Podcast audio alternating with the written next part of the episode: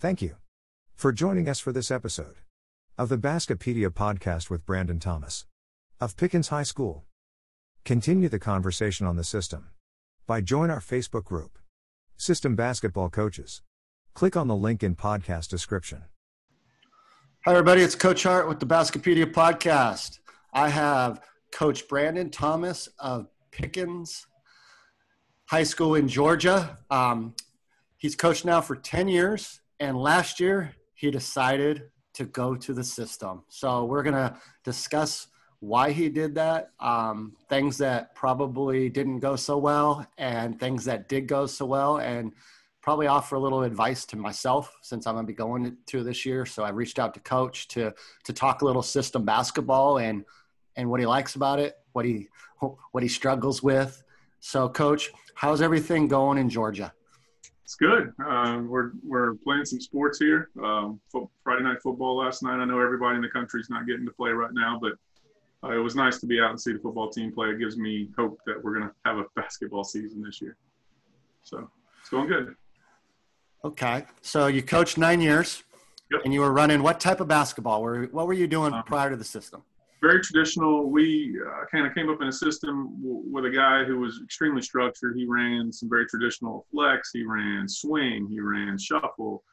Uh, we played pack line style man, almost no zone, and that's kind of who I trained under as an assistant. And then when I got to be a head coach, I, that's what I knew. Um, I, I, basically started learning dribble drive um, because swing and and, and uh, flex is, is, super old school and, and very continuity. So I wanted something a little more attacking and, and became familiar enough with dribble drive to run that and, and add some sets. But I would definitely say it's definitely traditional style, very conservative, get good shots, um, don't give up anything easy, and that's what we did for nine years. Um, and we had some success. I've had some good players and some good teams, but uh, the circumstances at the school I'm at, this this is my um, third third spot or second head coaching spot, is we were losing um, a very seasoned point guard. We had one player returning that was a, a clearly dominant player for us. She was um, pushing to be all-time leading scorer in her school. She averaged 20 points a game, and under her, the next highest player I think maybe averaged four. So yeah, a 20-point score, four points, three points, two points, one, zero. I mean, it was.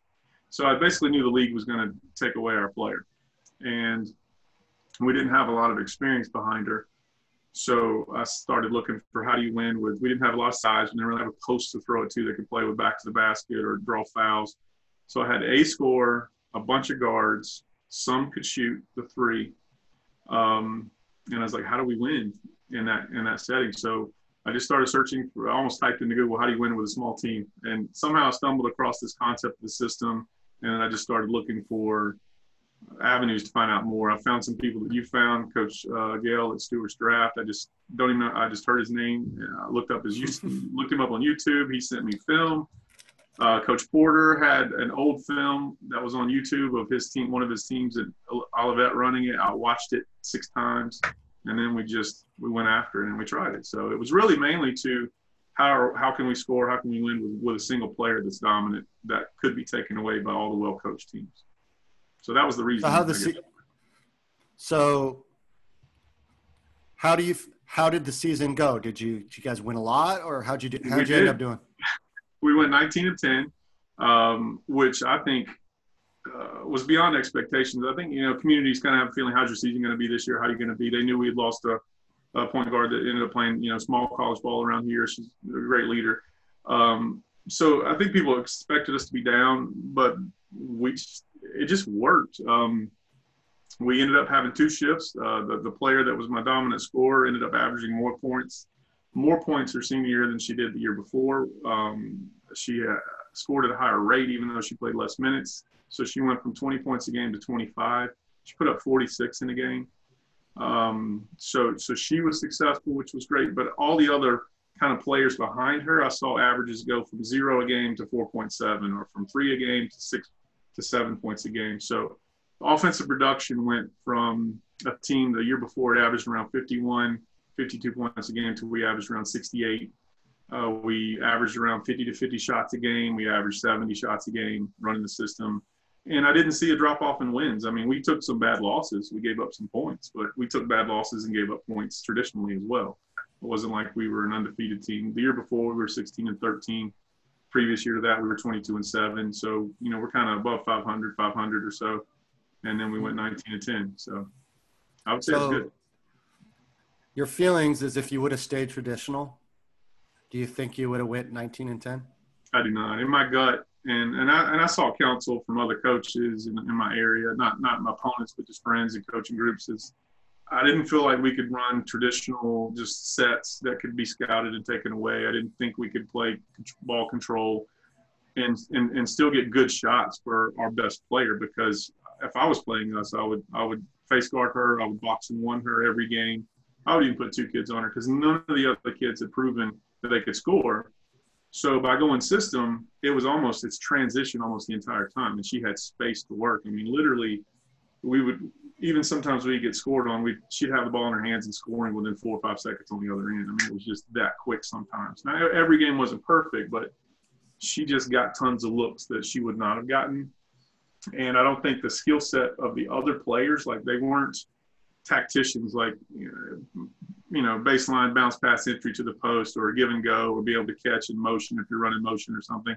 That wasn't their skill set. But what they could do is they could shoot threes, you know, stand, you know, catch and shoot threes, and they could play a little bit of defense. So running the system allowed basically every player to use what was their strongest suit, which was basically shooting, because there are not a lot of kids that could drive to the hole outside of our one score. Um, so it accentuated their their best skills while it kind of hid some of their weaknesses. And I, I, thoroughly enjoyed it as a coach because it was almost an adventure. Like you did not know what was going to happen every game. You just knew you were going to really get after it and you were going to shoot shots. Like when Doug says you're going to shoot 43s a game, I'm like, are you crazy? But we averaged 35, 35 three attempts a game. We averaged 35 three attempts a game. We hit 16 and one. We had 16 made threes. One, I think that was our high on the year. But almost every game we're getting double digit threes. Um, and it's just awesome. You know, it's it, the kids got fired up about it. There was more enthusiasm, obviously, because more kids played. So. so, would you call yourself a purist with it, or did you hybrid it? Did you do the five goals? I mean, who did you pattern I, it after? I mean, I, you know, there's well, the Grinnell the style. There's Olivet. I mean, yeah, I read the book uh, a couple times. Well, it's thick. You've seen it. I'm sure. The Bible. The Bible. Yeah, I read it. Uh, I talked to to to Coach Gale at Stewart. He's like, you got to get it because I was like, do I really need that? Oh, yeah. like, you need it, and he yeah. was right. You, you got to have it. You need to get that foundation. And it, it really lets you kind of pick and choose. I don't think that what Grinnell does or Redlands fits girls very well. I felt like what Doug did with Olivet was just the best fit. It takes the least amount of skill to. You're not setting stagger screens and jumping and throwing the ball across to the backside for an open three. Just don't. It's you know yeah. So Doug's really it was almost dribble drive before dribble drive was popular. It's just drop kick. It's fill behind, right. turn and toss it and pitch it and shoot it. And it's keeping a post backside. All that stuff we had already run dribble drive even in our just basic traditional style as a base. I feel like in our community we're we're not very diverse. We have a ton of white kids that are just not super athletes and but they're awesome kids and and um, when I first got here, I came from a place that had tons of athletes and they, they could do dribble drive. Like that's kind of how they played second nature. And, but we kept it here because it almost made girls in a, in a rural community that are just used to catching and looking or catching and shooting and made them put the ball on the floor. So even just breakdown drills of drive kick, drive jump stop, you know, all that stuff was just good development for them. So even if we didn't use a lot of dribble drive against man, if we had to go to like a chin set or something to score, the dribble drive was a daily thing that we did to help us become better basketball players. So, um, yeah, it's it's um, I can't remember the original question, but it, it was uh, definitely. It was it was basically. Did you were you are you a purist five in oh, five okay. out? We did. We tried to stick um, to stuff. I mean, we did dribble drive base offense. First shot you could get. We, I mean, they're saying five to seven seconds. We, I wanted them to take it, and it took the girls. I don't think they believed me. I don't think they believed me that I said it was okay to shoot. Now some of them, some of them did. They're like, heck yeah, I mean, that was just fine. I mean, they called it, they shot. And that happened to sometimes be the kid that didn't need to do it as much. But even even those kids, I encouraged, especially in the summer. I did get a summer, which was a blessing. We played a 21 scrimmages uh, throughout the summer, and we we just did it from the very first one. And, and the very first one was we got 67 shots in a running clock game. We hit eight shots, and we got destroyed. And everybody's like, oh, "What are we doing?" And I said, I told them all, I said, it's going to take a while and, and uh, figure out what we're doing. We did the shifts. We subbed every minute or less, sometimes 35 seconds, 45 seconds. Basically, my assistant just had the next group ready. And I would just, you know, he would send them on his own, but I would send them if I felt like it was getting stale or, or whatever. But we tried to do it as pure as the book describes and, and, mm-hmm. um, and go all in because I didn't want to do, I didn't want to say, I don't want to give up layups. I didn't want to say, I wanted to truly try it if I was going to try it and we gave up layups. so, you gave up layups, huh? We did. Uh, it hurt my heart, but I mean, we also scored over 70 points 11 times with girls basketball. I mean, we hit 92 one time. We, I mean, it, sometimes it was just on fire, you know. Shot clock or no shot clock? Uh, we have no shot clock, but I don't really think shot clock makes a difference uh, most of the game. to me, a shot clock is more about end of game management uh, I, I, rarely play a team that's holding the ball for 30 seconds before they shoot, even if they run a very continuity style. See, I, I don't know what it's like. I mean, I'm 45. Yeah, I'm 45, and I played in high school with it. So that's how long it's been. That's how long it's been out here in California. I mean, so you just passed it uh, here. It's it's coming in the next three years, but I'm okay. looking forward to it because if you're if you're down five and it's the end of the game, it's just hard to win unless it's over. It's, yeah, it's over unless they don't. I mean, it's called keep away. I mean, yeah, and it, it's hard. So I'm looking forward to that. I think it allows more coaching, um, uh, a chance to get better with coaching. So let me ask you about. Everybody says I don't have enough. I don't have enough horses to do this system stuff. Yeah. Um, shift playing five in, five out. Um, most teams, if you're a Northern high school team, you probably have your top two or three players, and then four through 12, 15, probably there's a big drop off at most typical high school public schools. Would you agree with that? Sure, absolutely. Okay, so was there kids on the team that if you would have stayed playing the same way you did for nine years, that it would have never seen the floor for you, but actually helped you win basketball games and produce? Out of curiosity. Uh, definitely kids that would not have seen the floor saw the floor. You have to play them. You have to play them. And so you're automatically yeah. starting with at least 10 for sure if you're doing two Correct. shifts. And I mean, if you go, a lot of the guys, the college guys are doing three shifts a lot, like, you know, a lot of people you've talked to. Uh, now, uh-huh. we did not have enough for three. We had to set, we settled on 12, kind of two sets of six and we had okay. three other freshmen that we brought up that could fill in if there was an injury or foul trouble or late game and we were up. We, we threw them into shifts down the stretch. But basically, we, we settled on 12. But in those 12, I had a kid who probably wouldn't even play basketball. She's really kind of out there to be part of the team. She's a great kid. She's tough. She played tons of minutes. I mean, she found herself probably averaging 14, 16 minutes a game and making plays. She didn't score um, but she had a positive impact. I had another kid that had never played varsity, ended up playing almost half the season. I mean, half the minutes, made plays, didn't score a ton, but definitely contributed. So I would say that 8, 9, 10, 11, you just, they're on the floor and you got to let them make. But here's the thing is they don't beat you or, or win in one shift at a time. It's, you know, their, their limitations don't show up so much because the game's so chaotic. So you're not you're not asking them to run chin. You're not asking them to run flex and set screens. You're just asking them don't throw the ball to the other team where they can score and to put pressure and to go rebound. And yeah, shoot an open three and then go rebound. So I enjoyed the fact that those kids got to play. And what I also saw is they actually started paying more attention in practice. When we did shooting drills instead of the top four kids, you know, doing the drills and everybody kind of, you know, they did theirs, but they didn't care. They didn't think they're ever going to get to shoot. Now all of a sudden everybody's odds are big and they're all trying to make shots in practice because they actually think they're going to get a chance to shoot. Uh, and they did. So, yeah, I guess so, it, it, was, it, was, cool. So first year running it, uh, what was the hardest part putting it in, coach? Um, just not knowing, uh, no experience. Like, what do you emphasize? Like, I just, I tried to listen to everybody and the thing I kept hearing from Doug or whatever was getting them to understand how fast you have to go. So I worried less about what the press was. I mean, I didn't. I've never taught a lot of pressing. Uh, I knew dribble drive is attack oriented in a way. I knew that would be a base, basically drive, kick, shoot threes.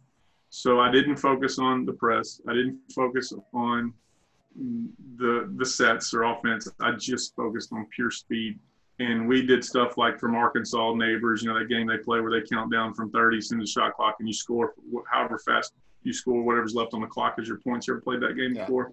We do that yes. in practice. We do 11 man in practice. I forget. I just, I'm, I'm mind blanking the name of the drill, but it's, he has it on his YouTube. Ch- he has it on his YouTube channel, and he'll yeah. tell you he'll flat. I had him on one of the Zoom clinics, and yeah. he'll just say if he had to choose one drill to run every day in practice, that would be the drill. That it, it would be his yeah. his vitamin that he would run every day. Well, um, they just go and awesome. shoot so fast. I mean, when and the rebound putbacks are important because you get a, a, reset shot clock, and so we would play to 100. You'd think it would take five minutes. It'd take a minute and 40 seconds, and you're already at 100. You know, when you're playing that fast. So yeah. we would do stuff like that. Um, we actually wanted to simulate it, um, so we set up the whole gym like game night. We we bro- we broke out the video board. We did music. We did warm up, and we we basically pressed the eyeballs out of our JV two times in preseason just to try to simulate how fast the rotations were and how fast you had to go. And we told our JV, uh, who had about eight kids on it, um, you're going to turn it up. We don't care how we don't care in the score. We're just trying to simulate the speed. And I really felt like that helped a little bit. We think we scored 47 points in the first half, 47 13 or something.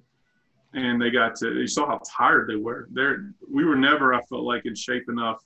That was the thing that surprised me. I didn't feel like we ever really got in shape. It's like we were gassed all the time, just chasing people all over the floor. And maybe if there was a third, maybe that's why you need that third shift because you catch your wind. And um, that that surprised me. I thought we would wear people down, but when I look at my numbers on Hudl, our best quarter for differential was always the second quarter, season long, and we had positive differential in all four quarters. The second quarter seems to be where we made the most hay, not the fourth quarter.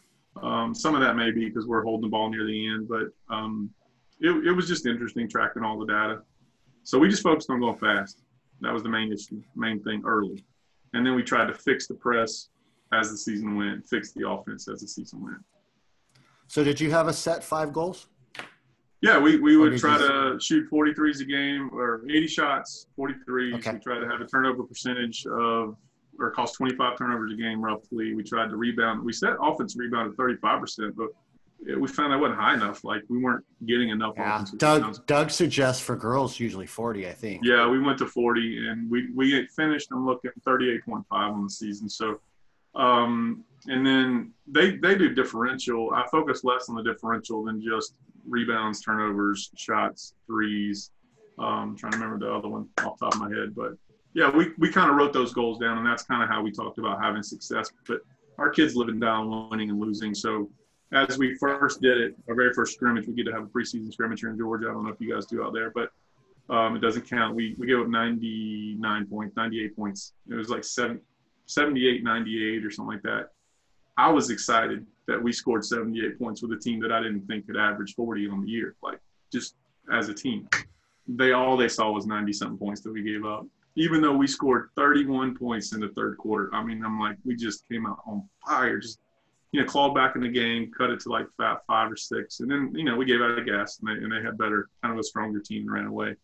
But um, the very next game, we win 92 90 in overtime, and they think it's the best thing in the world. It's the most fun game, probably one of the most fun games all year. And then the very next game, we lose by six, like 80 to The world came to an end. and they think it's the worst thing we're ever doing. They just lived and died so, by the result, not by the process. Yeah.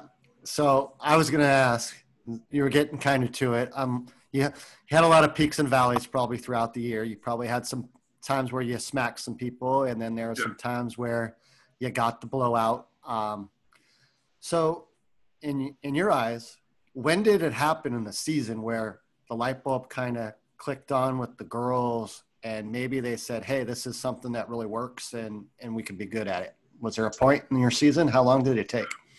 I don't. I don't know if we ever. Uh, we had some odd things in our season. I, I think that I think there was a point in the season that a lot of the kids felt like this is cool, and they began to to take pride in it and they began to be excited about it. But I don't, because of how our season unfolded, because of some of the views of some of our parents, I think there was just a couple that just did not ever want to, to give into it being a great idea.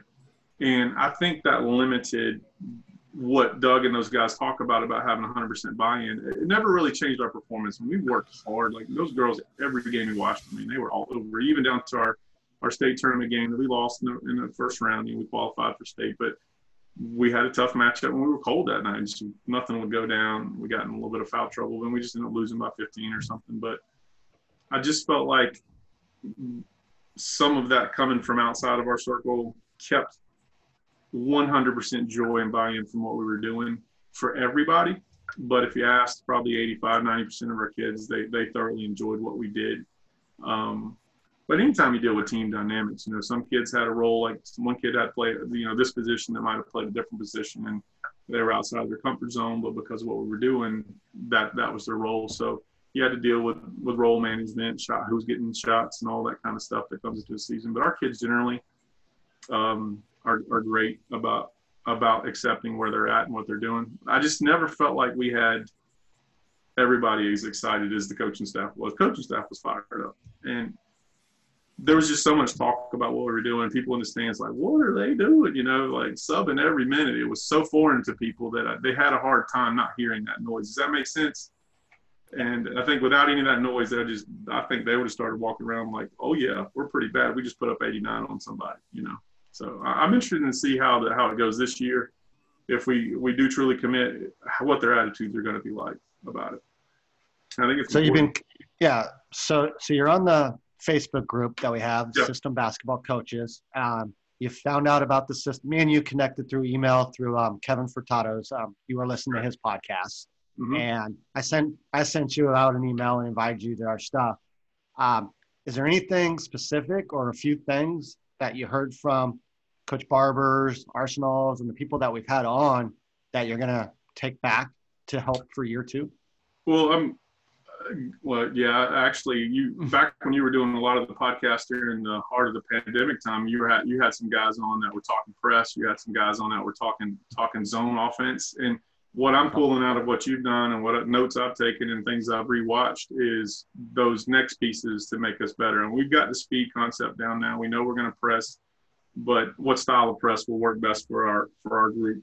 And then really the offensively, what hurt us the most was zone. Like if anybody went man on us, we filled it up. I mean, we just yeah they couldn't stay in front, and we either got transition or we got uh, something quick almost every time. But if they could beat us down the floor, turn around and set up, our kids weren't comfortable enough to shoot so quickly against the zone. They just fell back on old habits where we got to pop it around a few times, and that slowed down the flow. I really felt like if we just came down and jacked it, it would have probably been better because there would have been a scramble for an offensive rebound or it would have kept tempo up and their zone would have gotten yeah. weak. Everybody would have gotten tired. So I kept asking having, question. Go ahead. I kept asking the zone question on all my Zoom clinics. You probably heard I'm like, what do you do if they play zone? And yeah. and, and Coach Barb Coach Barber comes on. We just showed it. Yeah. We just I mean, I'm like, I'm like, I'm like, that's so I, I joked with them and I'm like, if I wasn't going to system, and I wasn't assistant coach, I'm like, I would think, coach, that you're just giving me that clinic answer right now, where where they just give you that, you know what I'm talking about, where they just say, get a better player, or you got to yeah. get this. Um, but but um, going back to you said you didn't do much with the press. Do yeah. you think that was a mistake? And you're gonna maybe emphasize it more and work on that more to generate. Maybe that can help you generate more pace, get you more steals, and and not worry about the zone factor? I think uh, I do think we need to shore up the press and, and against the good teams, against the bad teams, it is what's fun. It doesn't matter. I mean, uh, you could be terrible. Just the speed. Turn they turn the ball over. They don't make shots face tempo. But when you play a team's better than you, and that was what I was kind of fearing. Like we have, we're not top of our region. There's going to be teams that are better than us. What is it going to look like against them?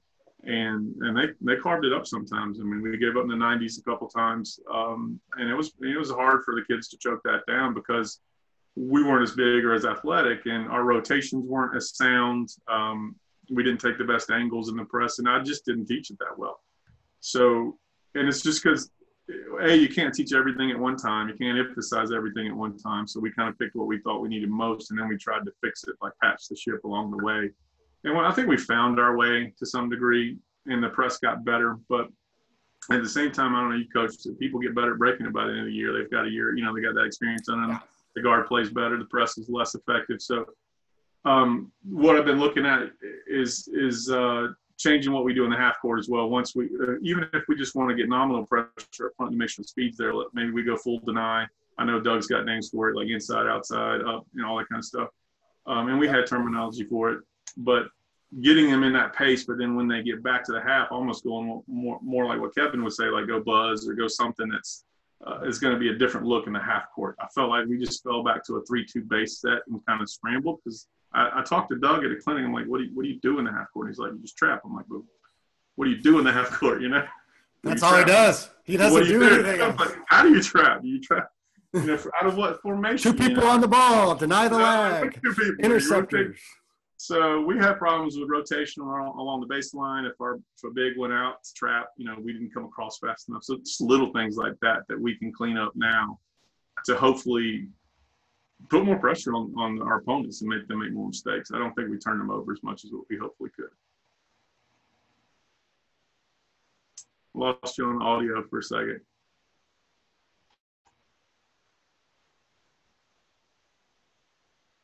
Still no audio. Now, can you hear me? Gotcha. All right. Sorry about that, everybody. Um, so Doug, we were doing a roundtable where it was just about eight or ten of us, and Doug was in there, and Gary Smith wasn't, and we were doing a defensive chat, and he goes, "I think this is the most we've ever talked about defense without Gary Smith on a call." So, um, so the guy, I mean, universally, it's if you if you want to talk defense on the system, it's it, it's Gary. Um, yeah. I mean, he's the co-author of the book. So, um, but he gets knocked. I mean, the guy scored 134 points in a season um, running the system, so he has to know a little bit about offense. So, um, year 2 mm-hmm. is going to come, um, and you were on the fence, and sounds like you're gonna you're gonna do it still. Um, yeah. What's what's it look like for you? Do you got how many returners you have coming back? We lost quite a bit. We lost that 2,000 point score. Uh, she went on. She signed to play uh, college in the state of Georgia. Um, we have a returning point guard, but with you kind of have to have two at least, you know. So we've we've got some young kids that are moving up from that are going to play as probably freshmen. We've got some sophomores that have hopefully matured some that'll that'll play more minutes. Um, and I think it's I'm gonna tell them, look, it's wide open. You want minutes, get in that top ten, get in that top twelve, and, and compete for your spot. And you know, in a small community like we have, we're, we're forty thousand people in the in the county, and and 12, 12 to thirteen hundred in the school, and not so many kids that play play sports. We really have to to get the most we can out of the athletes that we have. So I always worry about numbers, but I think we'll have I think we'll have uh, have 12 again, and um, just maybe some young kids, and those kids are going to play. But I'm really interested in seeing how we score this year because everybody kind of relied on that player last year, but not really in her group. They did because in her shift, we we call them green white because that's her color. So it was green group, white group. Well, she obviously put up 25 a game in her group, but ironically, the the white group was more efficient at scoring. They actually had a better plus minus against the opponent than the green group did, even though I like that. Our Mackenzie's or she put up 727. It was amazing to watch in the season.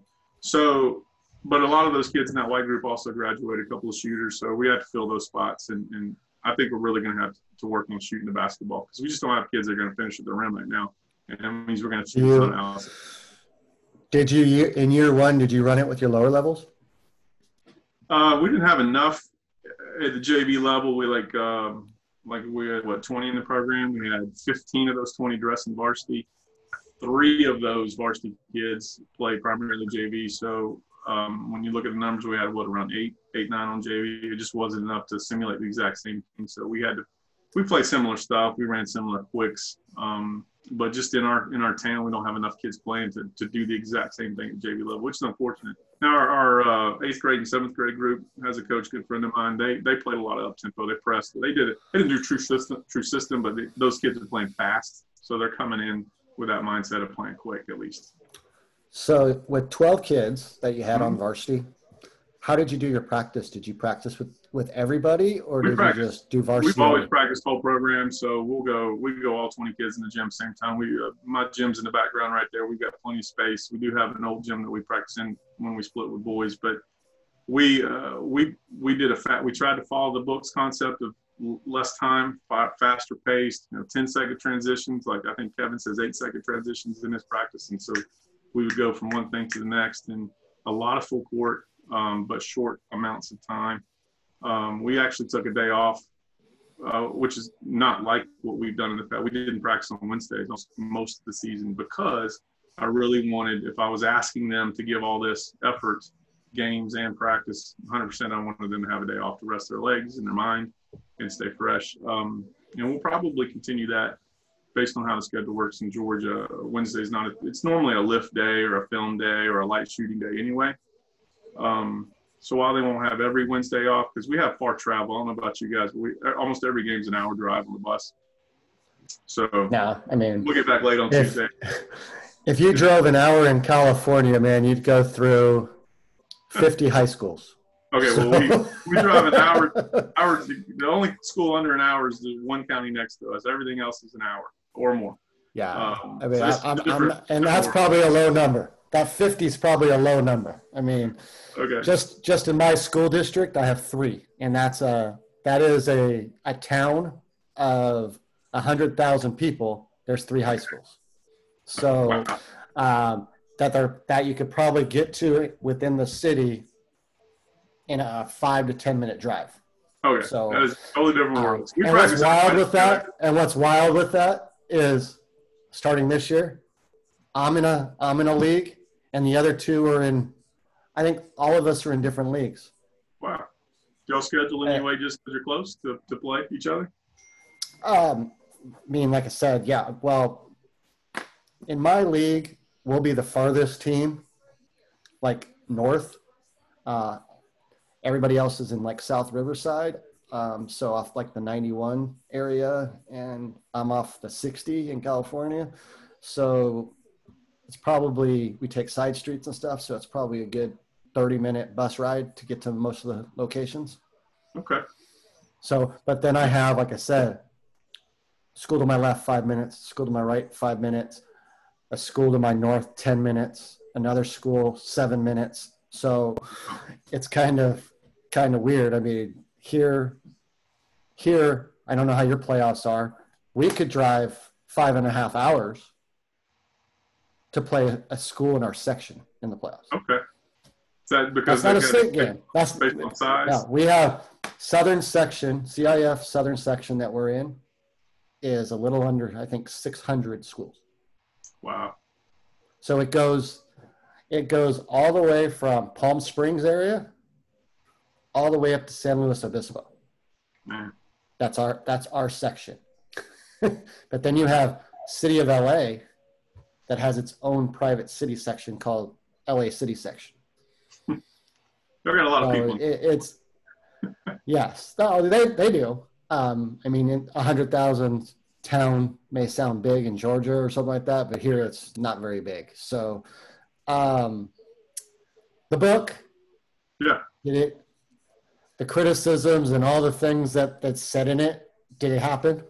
Absolutely. It was almost prophetic. It was prophetic. Uh, I had issues with, um, you know, shot selection. We had, we had uh, people that had questions about the subbing, you know, just not understanding what we were doing. And, and so, yeah, the things that the book tells you, I, I think rang through um, being prepared for some of the, some of the challenges that are coming. But I really appreciated that it was there because I was looking for them, I was waiting on some of these concepts to come up and, and they did. And it, it, it was interesting how well they laid it out. Like I think there's just a few pages in there of the questions that you're going to have. I can't remember.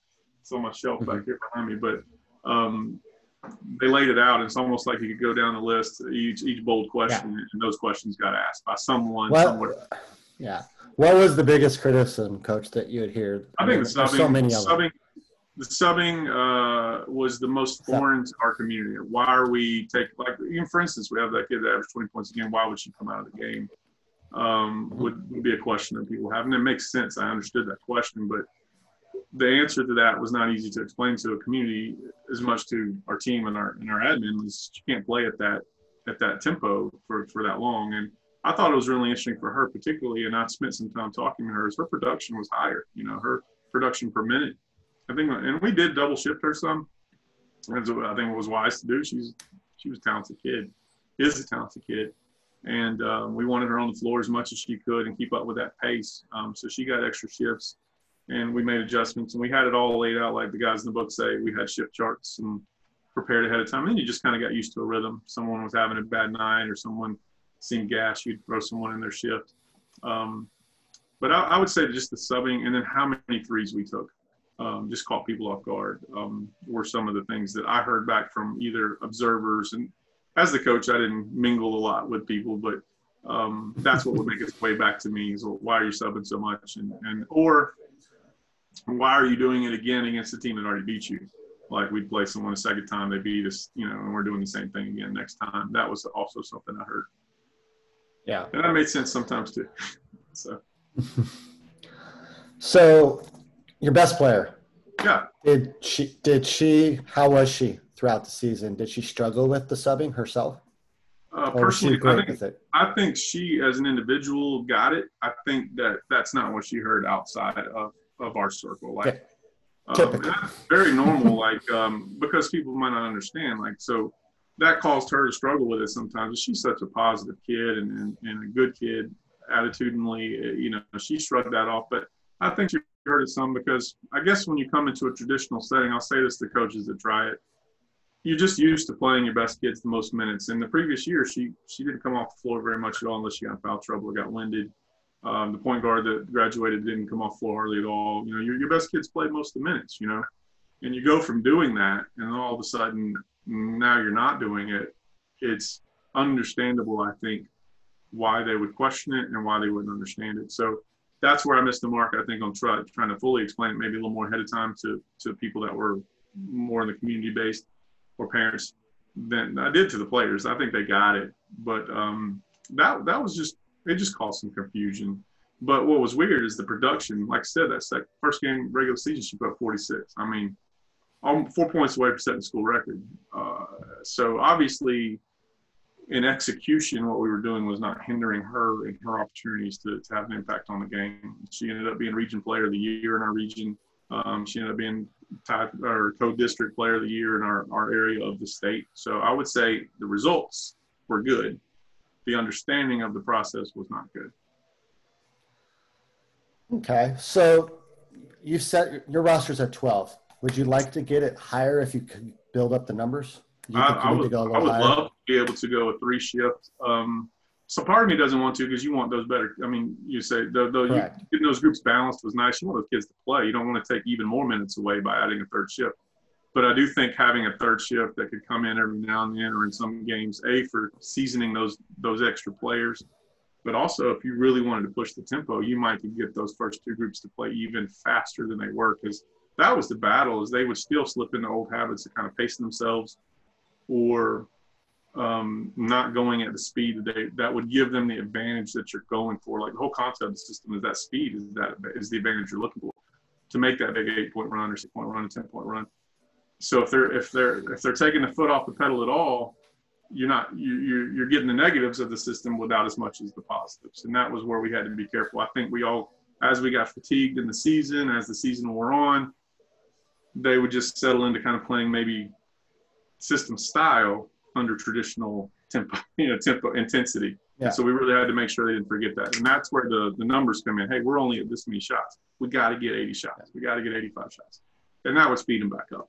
So, so how is how were you at practices or planning for practices after games? I mean, was was stress lower, or were you still? I mean, because traditional coaching, I mean, you're all trying to do these great practice plans and right. X's and O it up. Um, how did you feel? How was how was it?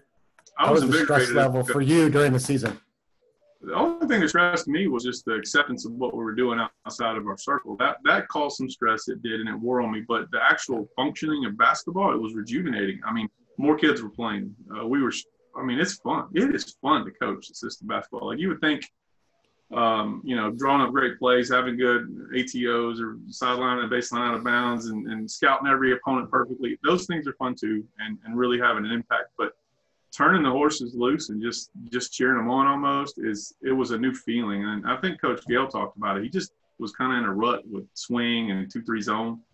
And this just is yep. it's exciting. As a coach, you're like, look, you're just gonna get them fired up. And yeah, you make adjustments with maybe how you change your press when a shift comes in. You know, hey, you guys are going to be in full denial. You're going to back up and pick up three quarter. We want to change it up on them, or this is where they're they're beating the pressure. You know, let's make this adjustment, and you just make that quick fix with a with a shift before they go back. But you actually get to cheer for kids shooting shots. Like you want that kid to make that three. You want that kid that was the eighth player to make a big play or get a steal.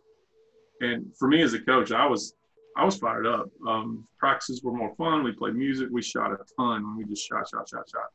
We tracked shooting. Uh, we sent out leaderboards on who was doing well because we wanted them to build some confidence and compete to get better at, at shooting. So I thoroughly enjoyed it, only diminished by some of the, the the pushback I got from from just a few people in the community, unfortunately.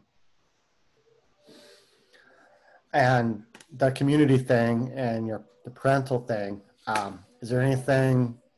Did you do a parent meeting? Did you the admin thing? Did you do the PowerPoint? I think it's.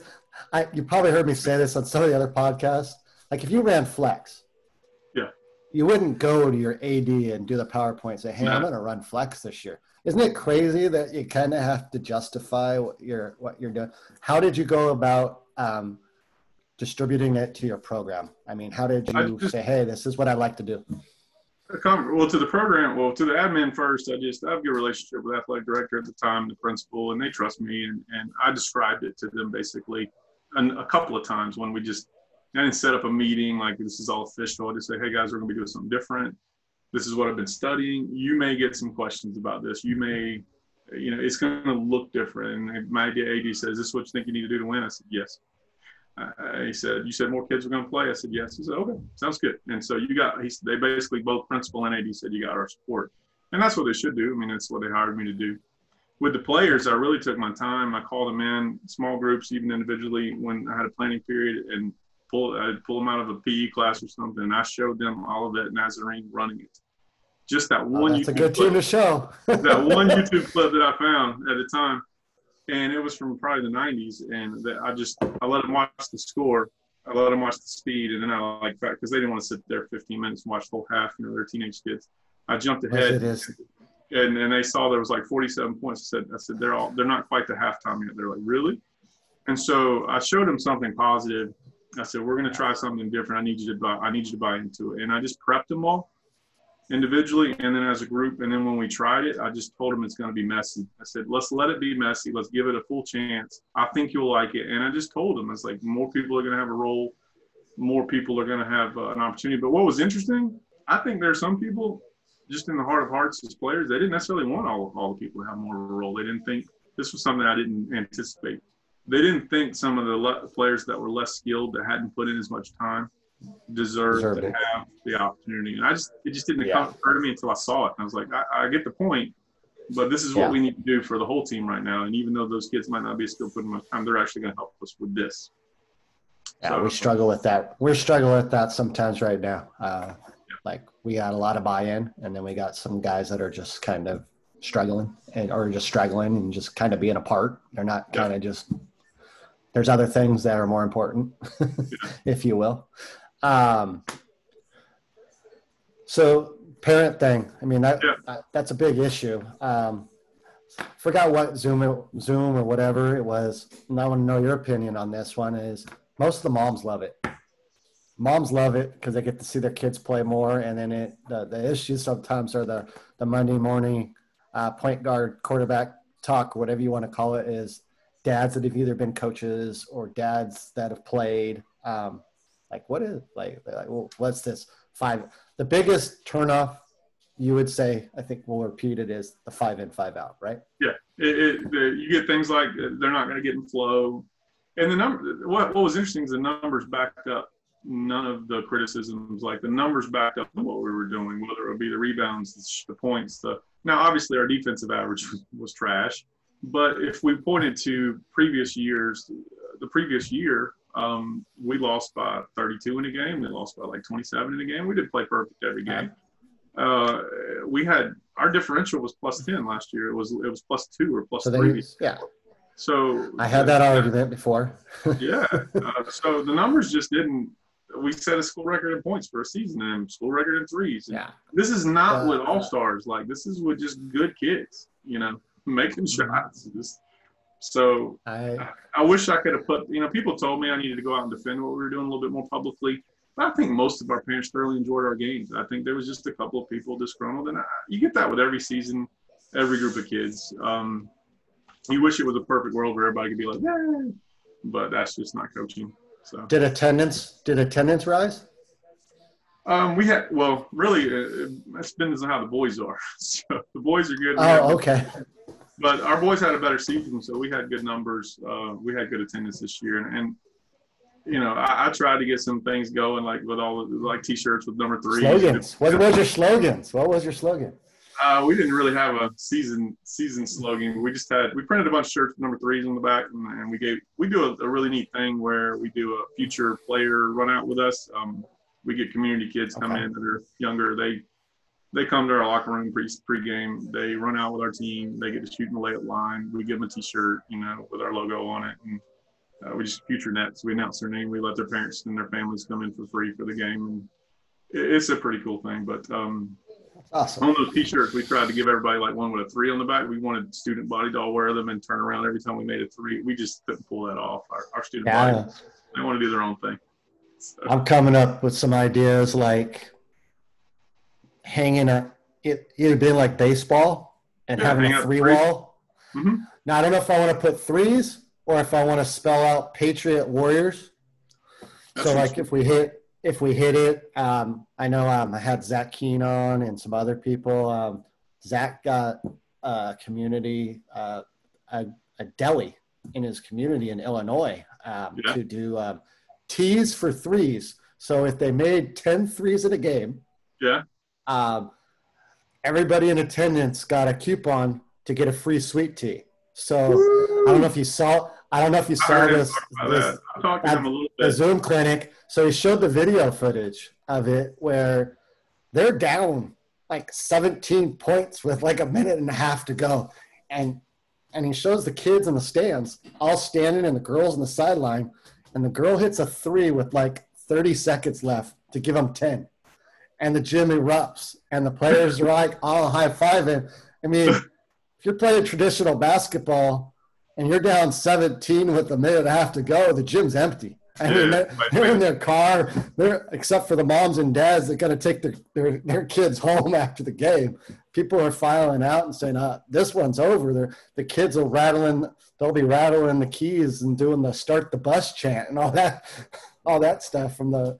Um, but I just some of those things of system basketball and hearing that uh, the excitement in the community of for the most part and being fun and invigorating. Um, I don't know why more people don't do it, and I think it's because it's so outside the box. It is. It, it is not for the faint of heart. It is not. And when they say on their podcast or, or in their book, you got to be a little bit crazy. I, I don't feel like a crazy guy. I mean, I've I've had some really great players. I had a girl plays at UConn right now on the team that I was at. I mean, we play traditional basketball. We've it's you know I, I don't know how I got to where I was to do this from from all that that I did in the past, but hey, it was fun. I want to do it again. Uh, I think it fits teams that don't have tremendous talent, um, but you can get kids to work hard. I think it gives you a way to have fun, and I do think that not always focusing on winning is a great thing. Unfortunately, our community loves winning, like every community, and I, I love winning. Yeah. I want to win every game. We we have a goal to win region every year, and and we've been close, but um, I, I just think it's kind of refreshing, and and I'm interested. I haven't really got to start buy-in for this season yet because we just haven't been able to be together, you know, and I don't want to do it all over Zoom. But um, Yeah. we're going to push for buy-in again. I think it suits the style of the team that I'm going to have. If you don't have kids that can take it to the rack um, consistently, you don't have a lot of post play. How are you going to score, Mark? I mean, You got to generate offense somehow. Press, Yeah, so- scramble. I mean, but we at least you know what I'm looking at. I have, I have to face a six foot ten guy for the next three years. So I mean, I mean, and three of my top eight players are five foot eight. So what if I played traditional, which I did the last few years, playing a one-one-three matchup zone? I'd be, I'd have to. There's no way I'd be able to play all three of them at the same time. So now that allows me to put them into shifts Mhm. and and get them out there and fly around, shoot the basketball, have fun, and Our kids cheered for each other more this year than I've seen. I mean, they got fired up for each other. Um, it was fun to see. I mean, the bench was up more, and they're pretty conservative kids up here. You know, they'll do the little all stand up and clap at the same time. so. but, So for guys like me yeah, that are going to be putting it in or or looking at it, what's your what's your last piece of advice for people to, to, if they're gonna if they want to do this? Well, if you've done everything you need to do, my first piece of advice is study as much as you can, and that's what I was struggling to do early was finding the book, talking to people. But you're so far ahead of the game with that. Um, I would say from what I what I sought counsel on from other people was just just to stick with it, to not doubt it, and to, to be prepared.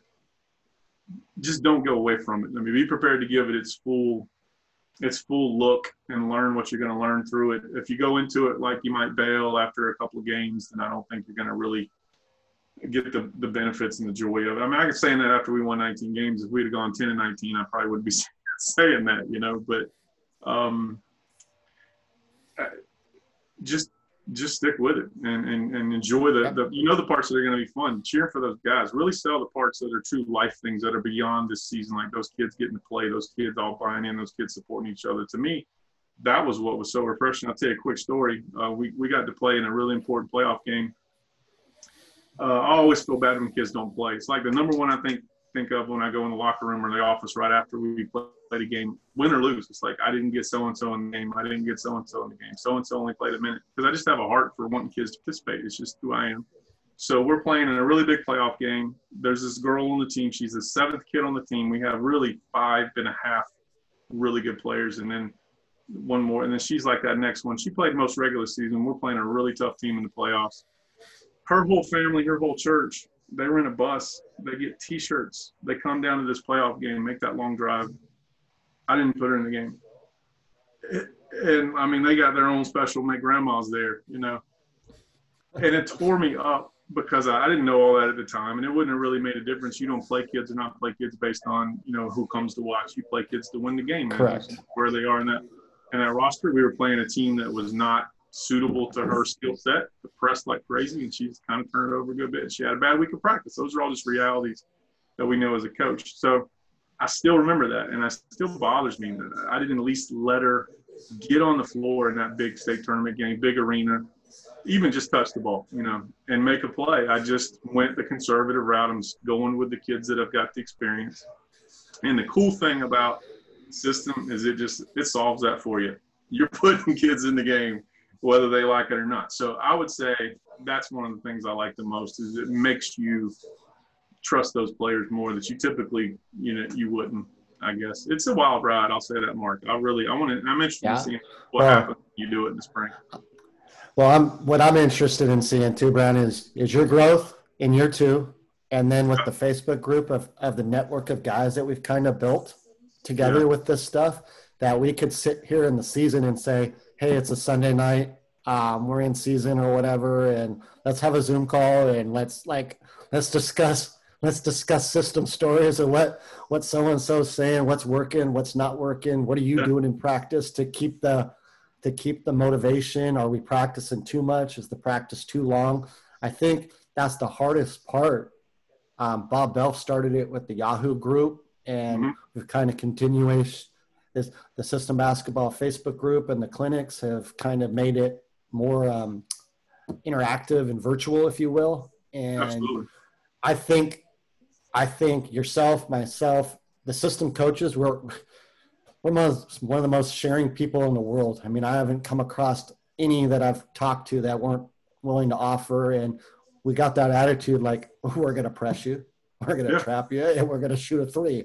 Yeah. Um, what is fun. there to what what's the secret to what's the secret to that i mean my rival coach goes oh i'm getting an early early um scout on you i'm like okay i have a group called system basketball and we're going to shoot threes we're going to press. I'm like, well, what's different? Only difference now is instead of my team just shooting threes and playing zone, we're going to get out and full court and and do the rest of it. So yeah.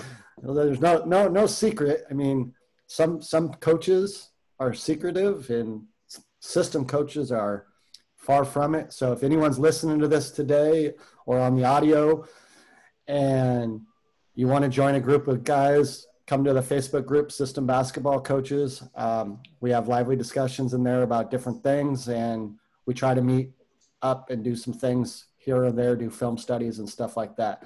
Sure. So, Brandon, uh, stay safe out there in Georgia.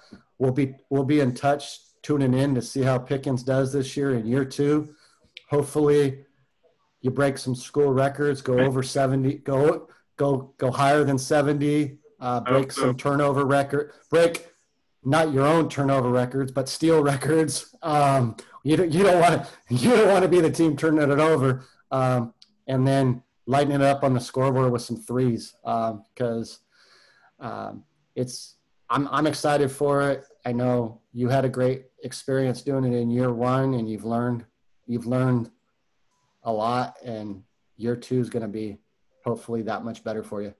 Yeah, it's going to be interesting. I'm definitely. I, am glad I can. Uh, I feel like now I can just pop a question on the Facebook Facebook group now. Like, hey, you know, when it comes time, this is what happened. I need some. You know, I need some counsel, and, and there'll be guys that'll jump I mean, in. That's, they'll jump in. Appreciate that. Yeah. I appreciate that, and I hope people feel the same way that we could just have a conversation or say, "Hey, let's go have a Zoom meeting." if anybody hears this, you want to see us give up 90, I'll I'll send you any Hudl link uh, you want, uh, practice plans, whatever we have. I'm not the most digitally organized, but um, uh, Mark, when we get off this, I do got one thing I want to cover with you before we go. If you want to do it off the okay. recording. Uh, okay, no problem. Okay, no problem. Thank you guys for joining us. Welcome to the Baskipedia podcast, brought to you by System Basketball. On this episode, Coach Brandon Thomas of Pickens High School. Coach Thomas installed the system for the first time.